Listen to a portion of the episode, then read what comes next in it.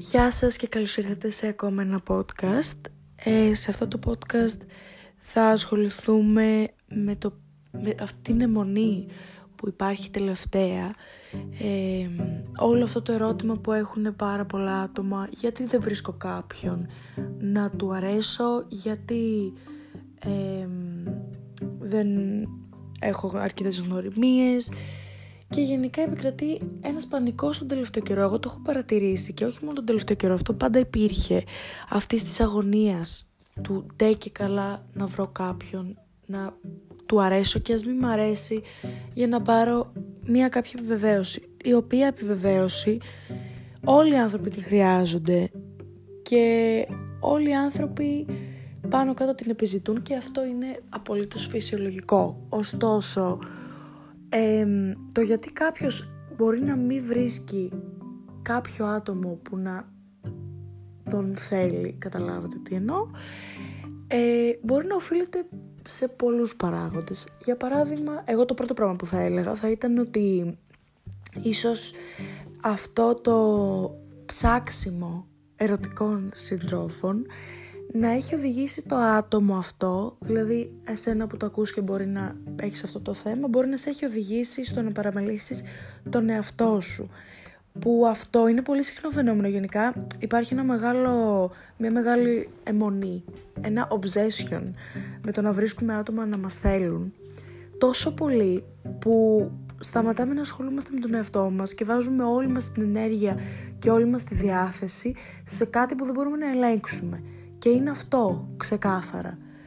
Ε, και καταλαβαίνετε ότι όταν βάζουμε την ενέργειά μας στο να ψάχνουμε συνεχώς, να προσπαθούμε να βρούμε κάποιον από εδώ από εκεί, πέρα από το ότι φαίνεται και αρκετοί το θεωρούν αντιστοιχικό γιατί σε όλους αρέσει να είμαστε unavailable, να φαινόμαστε μη διαθέσιμες και δύσκολες, δεν ξέρω πώς γίνεται. Πάντως, εγώ το έχω παρατηρήσει και δεν έχω επιχείρημα.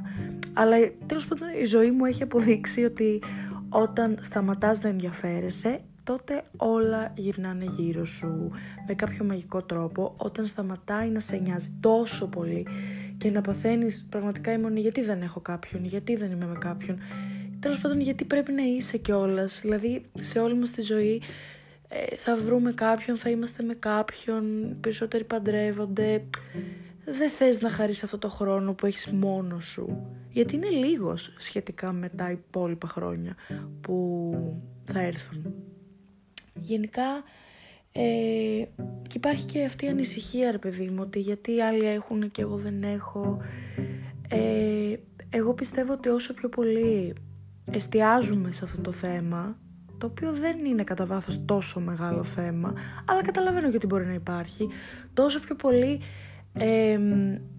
ουσιαστικά αγνοούμε και παραγωνίζουμε τον εαυτό μας και τέλος πάντων τον έχουμε βάλει σε ένα τρυπάκι που δεν πρέπει να είναι.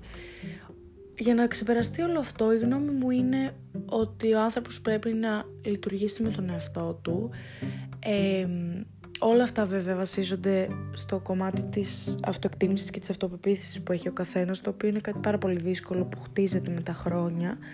Ωστόσο, ε, το σημαντικό θα είναι να κάνω πράγματα που αρέσουν σε μένα, που εμένα με ευχαριστούν, εγώ νιώθω καλά με αυτά, εγώ περιποιούμε τον εαυτό μου και από εκεί και πέρα το αν θα αρέσω ή όχι είναι λιγάκι και θέμα των αλωνών.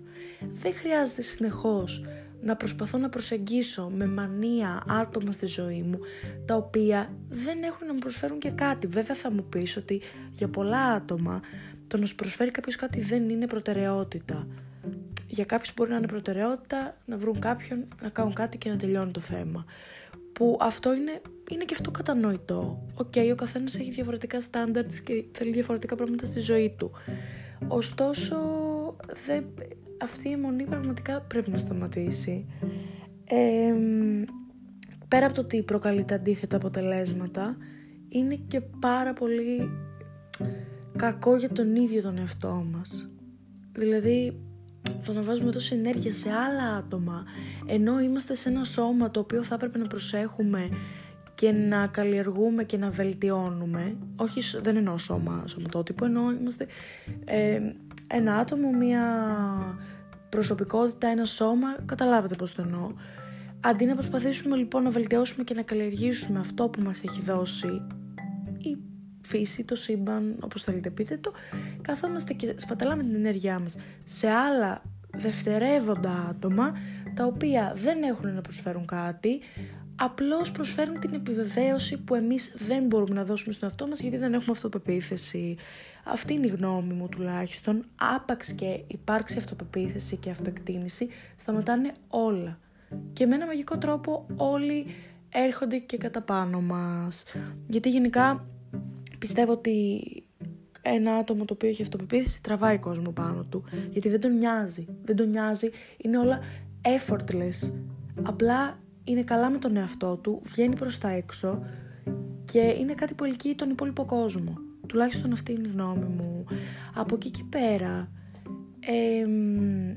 γενικά υπάρχει ένα obsession με το όχι απαραίτητα να βρω ερωτική σχέση, αλλά να βρω να κάνω κάτι με κάποιον απλά για να πω ότι έκανα κάτι με άλλον έναν. Είναι σαν να το βλέπουμε λίγο πολύ σαν αντικείμενο, δηλαδή άλλος ένα στη λίστα, να βρω άλλον ένα να φασωθώ, να βρω άλλον ένα να κάνω σεξ. Γενικά το σεξ και όλα αυτά τα πράγματα τα έχουμε δει λιγάκι, εμ, πώς το πω, παιχνίδι ρε παιδί μου, κάτι που προσθέτουμε στη λίστα μας και καφιόμαστε στους φίλους μας ότι το κάναμε ας πούμε. Το οποίο είναι εν μέρει άσχημο, όχι γιατί είναι κακό να κάνεις σεξ εκτός της σχέσης ή γενικά να, ρε παιδί μου, να γκομενίζεις. Δεν είναι κακό αυτό. Είναι κακό που μια τέτοια πράξη που τη μοιράζεσαι με ένα άλλο άτομο και ας είναι άτομο και της μίας φοράς. Εγώ δεν είμαι κατά αυτού του πράγματος. Και ας είναι άτομο των πέντε χρόνων ας πούμε είναι μια κατάσταση η οποία προϋποθέτει εμπιστοσύνη, προϋποθέτει σεβασμό και με το να λέμε εγώ πήγα με αυτήν και άλλη μία στη λίστα μου και ο σκοπός μου είναι μόνο να το κάνω για να πω ότι το έκανα, υποβαθμίζουμε την αξία αυτού του πράγματος. Αυτής της κατάστασης που μας συμβαίνει, που εμείς την επιλέγουμε και πάντα. Καλά, αυτό είναι βέβαια αυτονόητο. Ότι πρέπει να ξέρουμε ότι εμείς την επιλέγουμε. Δεν επιλέγει κάποιος άλλος για μας, για το αν θα βρεθούμε σε αυτή την κατάσταση. Ωστόσο, εγώ πιστεύω ότι ο καθένας μπορεί να κάνει ό,τι θέλει, αρκεί να σέβεται τον εαυτό του και να βάζει τον εαυτό του πρώτα απ' όλα, γιατί και έτσι αντικειμενικά πρώτον είναι καλά με τον εαυτό του και δεύτερον ε, ελκύει και τα άλλα άτομα. Δεν πρέπει όμως ο στόχος, ο πρώτος στόχος να είναι θα έχω αυτοπίθηση για να ελκύω άτομα, πρέπει να είναι για να γίνω εγώ καλύτερος και να είμαι καλύτερα με τον εαυτό μου. Πραγματικά όταν έχεις αυτοπεποίθηση, ε, λάμπει το πρόσωπό σου. Εγώ το έχω παρατηρήσει σε πάρα πολλά άτομα. Είναι πραγματικά πολύ ευχάριστο. Και δεν ξέρω, ίσως το, αντιλα... το αντιλαμβάνονται και γύρω.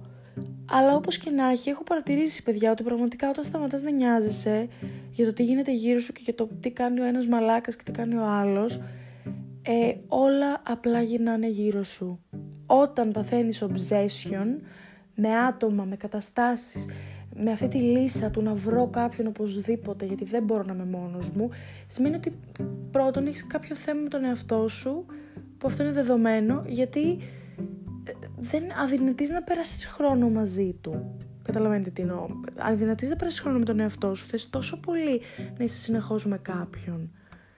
Είτε για επιβεβαίωση, είτε γιατί δεν θες απλά να είσαι μόνος σου, δεν σου αρέσει η ίδια σου η παρέα. Που αυτό είναι ένα θέμα που πρέπει να ξεπεραστεί. Γενικά εγώ πιστεύω ότι ο χρόνος που έχουμε με τον εαυτό μας είναι πολύτιμος, 100% δεν το συζητώ καν. Τουλάχιστον εγώ έτσι τον περνάω και πολύ χαίρομαι όταν είμαι μόνη μου γιατί είναι έτσι σπάνιος χρόνος που δεν τον έχεις και εύκολα, τουλάχιστον αν μένεις στην Αθήνα με τους γονείς σου. Ε, αλλά σχέτως με αυτό, πάντα είναι καλό να πηγαίνουμε σε βόλτες μόνοι μας, να καθόμαστε σπίτι μόνοι μας. Είναι γενικά μια πολυτέλεια. Μαθαίνεις και καλύτερα τον εαυτό σου και έτσι αποκτάς μια άλλη λάμψη η οποία προφανώς βγαίνει προς τα έξω και αρέσει και στον κόσμο και βρίσκεις και γκομενάκια αντικειμενικά. Εγώ έτσι πιστεύω.